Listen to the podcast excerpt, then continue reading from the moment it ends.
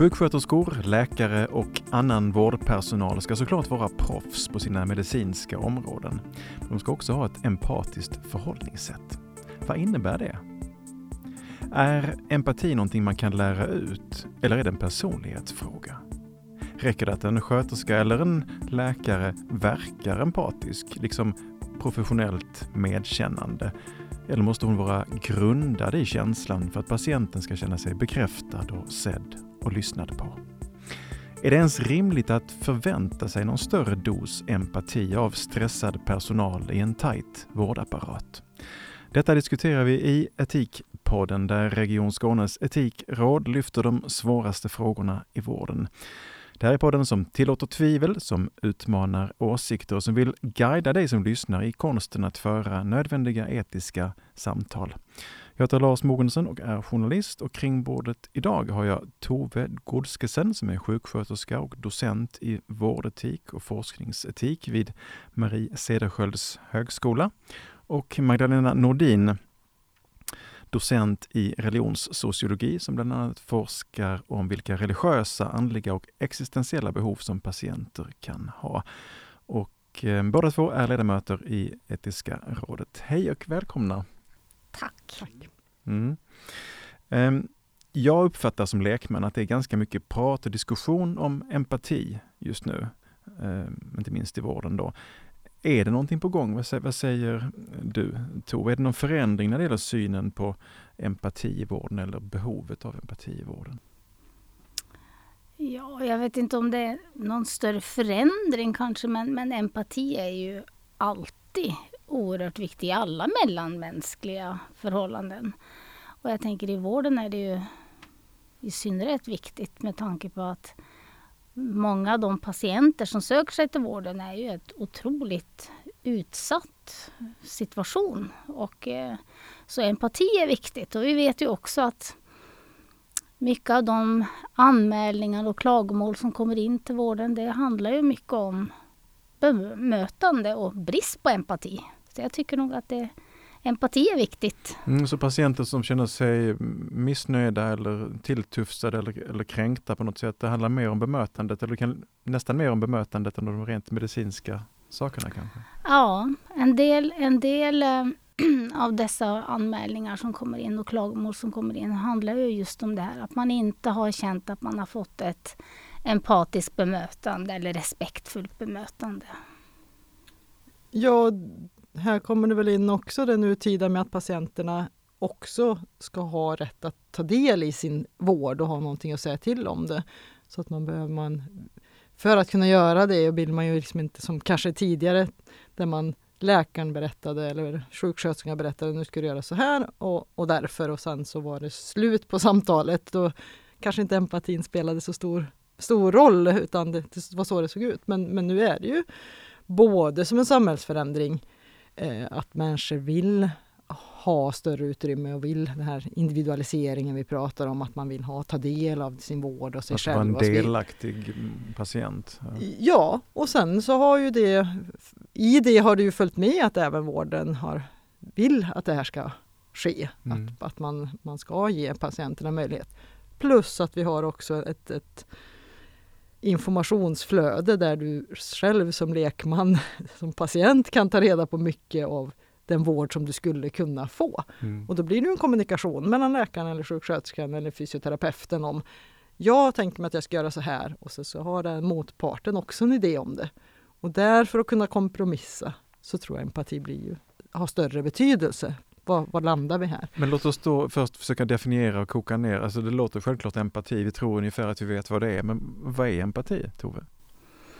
Ja, empati kan man säga är ett komplext begrepp. Det består ju dels av en affektiv del. Alltså en mer känslomässig del. Du ser en människa, ett barn som gråter och du känner instinktivt att du vill trösta eller du känner med.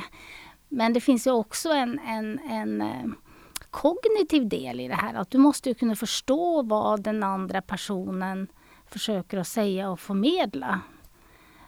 Och här behöver man ju ha en mix av det här så att man verkligen att man förstår vad den här personen har behov av och vad vill säga, och att man också kan förstå skillnaden på mina känslor och patientens känslor. Alltså att man håller isär de här sakerna, och det brukar man ju ibland kalla som en mogen empati.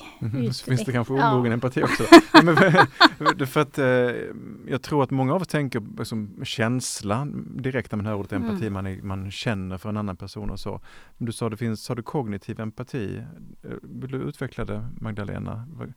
Jo, men där är det ju att förstå vem är motparten som kommer in. Att man instinktivt reagerar den här liksom känslomässiga empatin. Men i ett professionellt sammanhang så måste man ju gå ett steg vidare. Att varför känner jag någonting för den här personen? Vem är personen? Är det ett barn jag har att göra med? Ja, då blir det ju något annat sätt som jag ska bemöta det på. Och är det en vuxen jag har att göra med så blir det ett annat sätt. Och sen så är vi i de här situationerna där vi måste bemöta kanske både ett barn och en vuxen, och patienten ett barn. Så måste vi också då förhålla oss emotionellt. Vi kommer att förhålla oss empatiskt, emotionellt olika till barnet och de vuxna. Och även kognitivt måste vi göra det. Vi kan inte sakligt dra argument om sjukdomstillståndet för att liksom sätta sig in i hur det är på samma sätt till barnet som vi gör till föräldern. Men om man då jämför begreppet empati och att uppträda empatiskt eller vara empatisk jämfört med att ha sympati eller medkänsla med någon. Vad är skillnaderna där?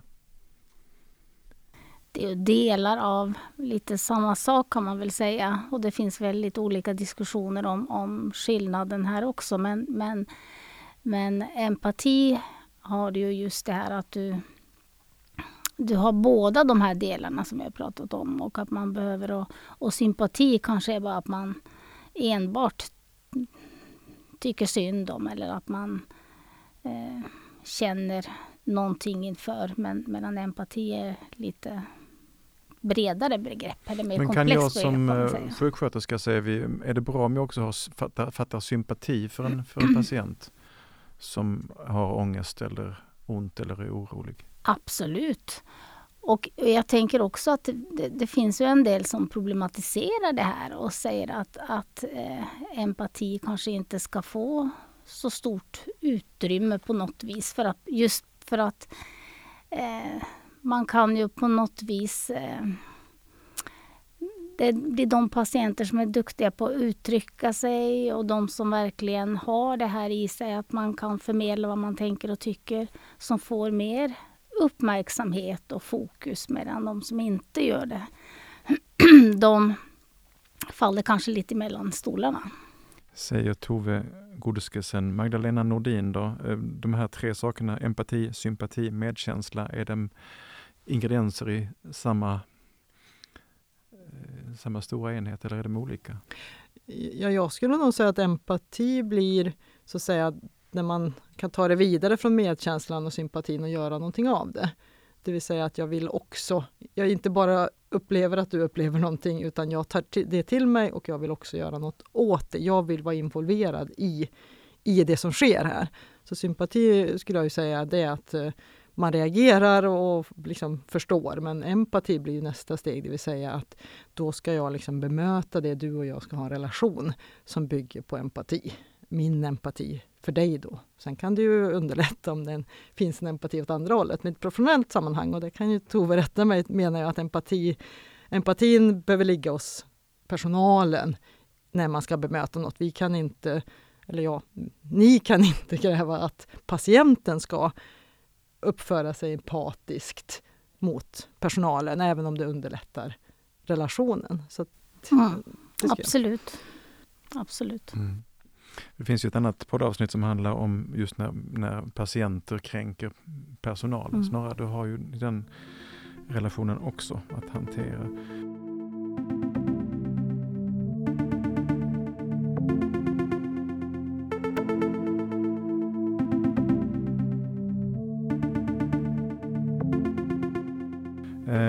Men varför behövs det överhuvudtaget empatisk förmåga bland de som jobbar inom vården? Vi har ju varit inne på det lite grann, men man skulle kunna tänka sig att jag har ett medicinskt problem. Jag behöver en duktig kirurg, jag behöver en duktig fysioterapeut. Jag behöver inte någon som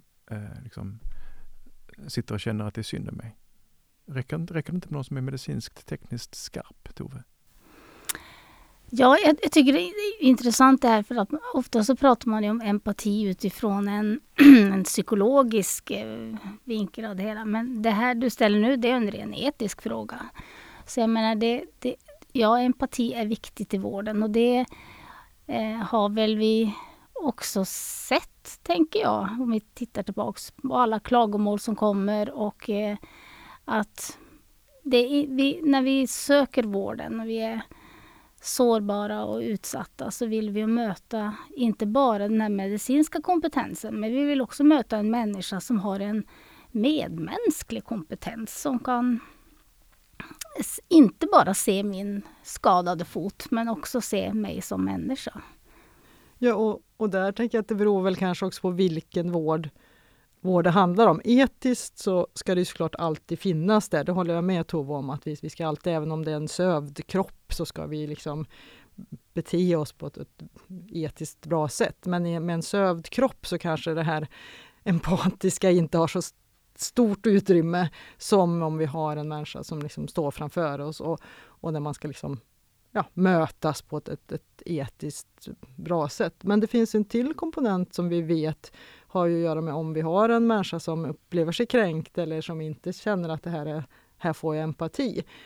Hen kommer ju inte heller att tillfriskna på samma sätt. Både för att man kroppsligen inte mår bra av det bemötanden, men också för vad man gör med det som läkaren säger.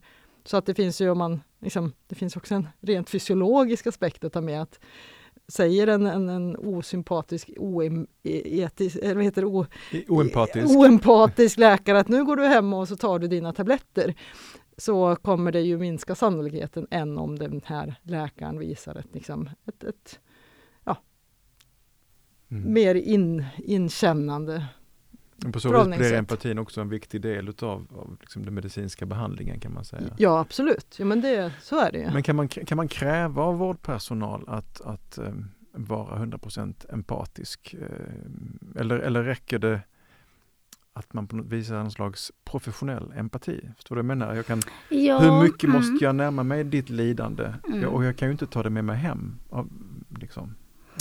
Nej, och det finns ju de som då hävdar att man kommer egentligen väldigt, väldigt långt med ett personcentrerat förhållningssätt. Att man inte behöver kanske alltid känna för, men att man, om man nu möter patienten, har respekt för patienten, man lyssnar, man ser och man har ett respektfullt bemötande, så räcker det väldigt, väldigt, väldigt långt. Kanske hela vägen, anser en del. Mm.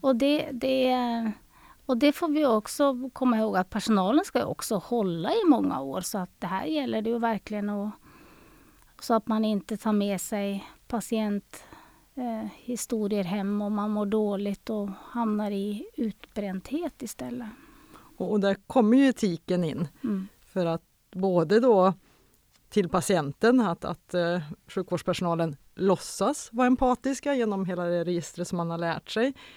Är det etiskt gångbart för patienten? Och så andra sidan, för att hålla och jobba flera år, så kan man kanske inte gå fullt in empatiskt vid varenda patientmöte. Så det finns ju en etik då för personalen, att i vissa fall kanske man får vara lite mindre empatisk på riktigt, men fortfarande var det professionellt empatiskt då, men inte det här fördjupade, att man tar med det hem, att man funderar och engagerar sig och kanske kontaktar patienten en extra gång för att visa omsorg och så. Så att det är ju inga enkla beslut man tar här hur man ska göra. Det är två parter i det här, eller fler. Ja. Jag blev opererad i ena handen häromdagen, och då var den sjuksköterska som höll mig i den andra handen och pratade lite grann om väder och vind under tiden. Det var ju en form av empati kanske. Absolut. Jag vet inte hur djupt den satt, men det gjorde viss nytta i stunden i alla fall. Mm. Ni var inne på det här med patienter som har Dr. Google i ena handen, som är väldigt, väldigt väl förberedda och redan har ställt sin diagnos.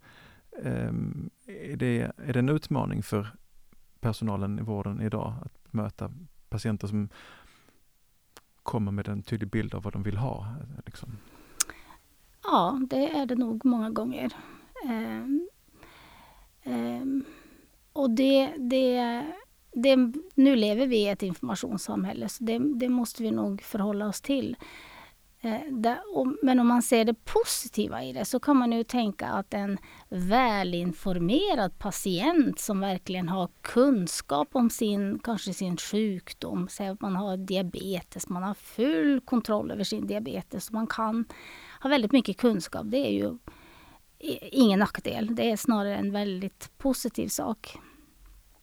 Men det kan ju vara andra, och vi vet ju att väldigt mycket vi har i vår forskargrupp har gjort forskning på information som ligger ute på nätet, och vi har sett att det är ingen bra informationskälla att gå på YouTube till exempel och kolla filmer. Så att man behöver ju ha det här med källkritik, tänker jag. Ja, och där kan ju empatin bli åt andra hållet då, hur den påläste patienten som faktiskt säger sig veta allting om sin sjukdom och inte bemöter då sjukvårdspersonalen med 5, 6, 7, 8, 10 års utbildning plus kanske 20 år verksamma, och inte kan de bemöta dem empatiskt utan kör över dem och ser inte att det här är en människa som också har kunskaper. Så då får ju empatin en motsatt riktning. Hur ska man som personal då klara av att vara empatiskt åt andra hållet om empatin? Men måste man liksom behålla maktrelationen att jag är skadad eller jag är sjuk, jag är i behov av vård och du ska hjälpa mig? Alltså hjälpar och hjälpt för att empatin ska funka, eller? Nej, det skulle jag nog inte säga att det behöver vara. Professionellt ska ju en sjukvårdspersonalen kunna klara av det, men det kräver ju då mer av sjukvårdspersonalen. De måste ju verkligen jobba extra mycket med empatin om de från början känner att det här är en patient som inte ser mig, men de ska ju såklart klara av det. Men det är ju som Tove säger, över tid så kan det bli en jobbig situation att man i varje patientmöte måste ta sats och känna att den här är en människa som inte har empati för mig och min kunskap, men jag måste ändå hålla fast jag måste ändå ha empati. Mm. Men vad är det knivigaste då? Vad är det svåraste för en person som jobbar i vården när det gäller att uppträda empatiskt och visa empati? Vilka situationer tänker du, eller? Mm. Ja, det kan ju vara när det gäller, som du pratar om att det har spelats in en podd om hot och så, då är det ju när man blir kränkt och när man kanske möter en patient som man vet inte sköter sin behandling och gör som man borde. Alltså det är ju inte alltid lika lätt. Nej, såklart. Och Magdalena, du forskar kring patienters behov, andliga, existentiella behov. Där måste ju empatifrågan komma in. Ja, och här kan man tänka sig i flera olika steg. Vad är det för vård som patienten efterfrågar? I första anblick kan det se ut som det är kroppslig somatisk vård, att man har diabetes och vill ha vård för det. Men med det följer ju annan vård som man också behöver, och det kan ju vara en andlig existentiell vård också. Och där finns det ju olika riktningar när man går, där man menar att sjukvårdspersonalen också ska ta hand om den biten. Och sen finns det ju också de som tänker sig att det får någon annan som kan det andliga existentiella att ta hand om och möta det på ett empatiskt sätt. Så att det... Men utmaningen är att göra både och, verkar det som. Att både uppträda empatiskt och ha den förmågan plus den rent medicinska. Ja, men jag tänker att det finns man ska empatiskt medicinskt kunna möta en patient, men det kan ju också finnas en önskan att man existentiellt när det gäller livsfrågor också ska bemöta patienten, och det ska man också göra empatiskt, men att vi ska lägga det också på sjukvårdspersonalen då kräver vi mycket av dem, och det finns det diskussioner om hur man ska lösa det framåt. Faktiskt. Kan man kräva detta av sjukvårdspersonalen att i en redan tajt situation hela tiden orka vara empatiska mot alla oss som kommer dit och vill ha hjälp? Tove? Nej, det är inte alltid lika enkelt när det är ont om tid och det är många behov och få personal och så. Men det här tänker jag att ett sätt att orka på, det är ju att man ser till att det finns utrymme för reflektion.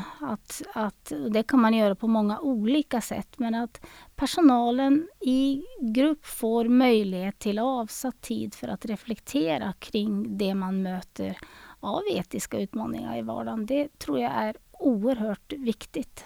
Tid för reflektion. Mm. Ja, det som vår forskning visade var ju att patienter ofta är väldigt medvetna om att personalen inte har den här tiden att bemöta empatiskt alla delar av vem jag är. Och väl insatta i att det här får jag ta med någon annan. Så att även om det låter som nu att patienterna kommer där och kräver allt möjligt av personalen, så ska jag säga att de allra flesta har en medvetenhet om. Och då, i den forskningen vi hade, då gjorde man en tydlig avgränsning att läkarna och sjuksköterskorna och personalen tar hand om det kroppsliga för mig. Och sen tar jag mina andliga existentiella frågor med någon annan. Jag vill inte besvära dem med den delen. Så att den aspekten finns också att ta med. Säger Magdalena Nordin, docent i religionssociologi, som bland annat forskar om vilka religiösa, andliga och existentiella behov som patienter kan ha. Magdalena forskar vid Göteborgs universitet. Vi hörde också Tove Godskesen, sjuksköterska och docent med inriktning vårdetik och forskningsetik vid institutionen för vårdvetenskap Marie Cederskjölds högskola. Och båda är ni alltså ledamöter i Region Skånes etiska råd. Utöver Etikpodden arrangerar Etiska rådet seminarier och kurser, och mer information om den verksamheten finns på hemsidan. Har du frågor, synpunkter eller önskemål om kommande avsnitt, så skriv till etiskaradet@skane.se. Tack för att du lyssnade.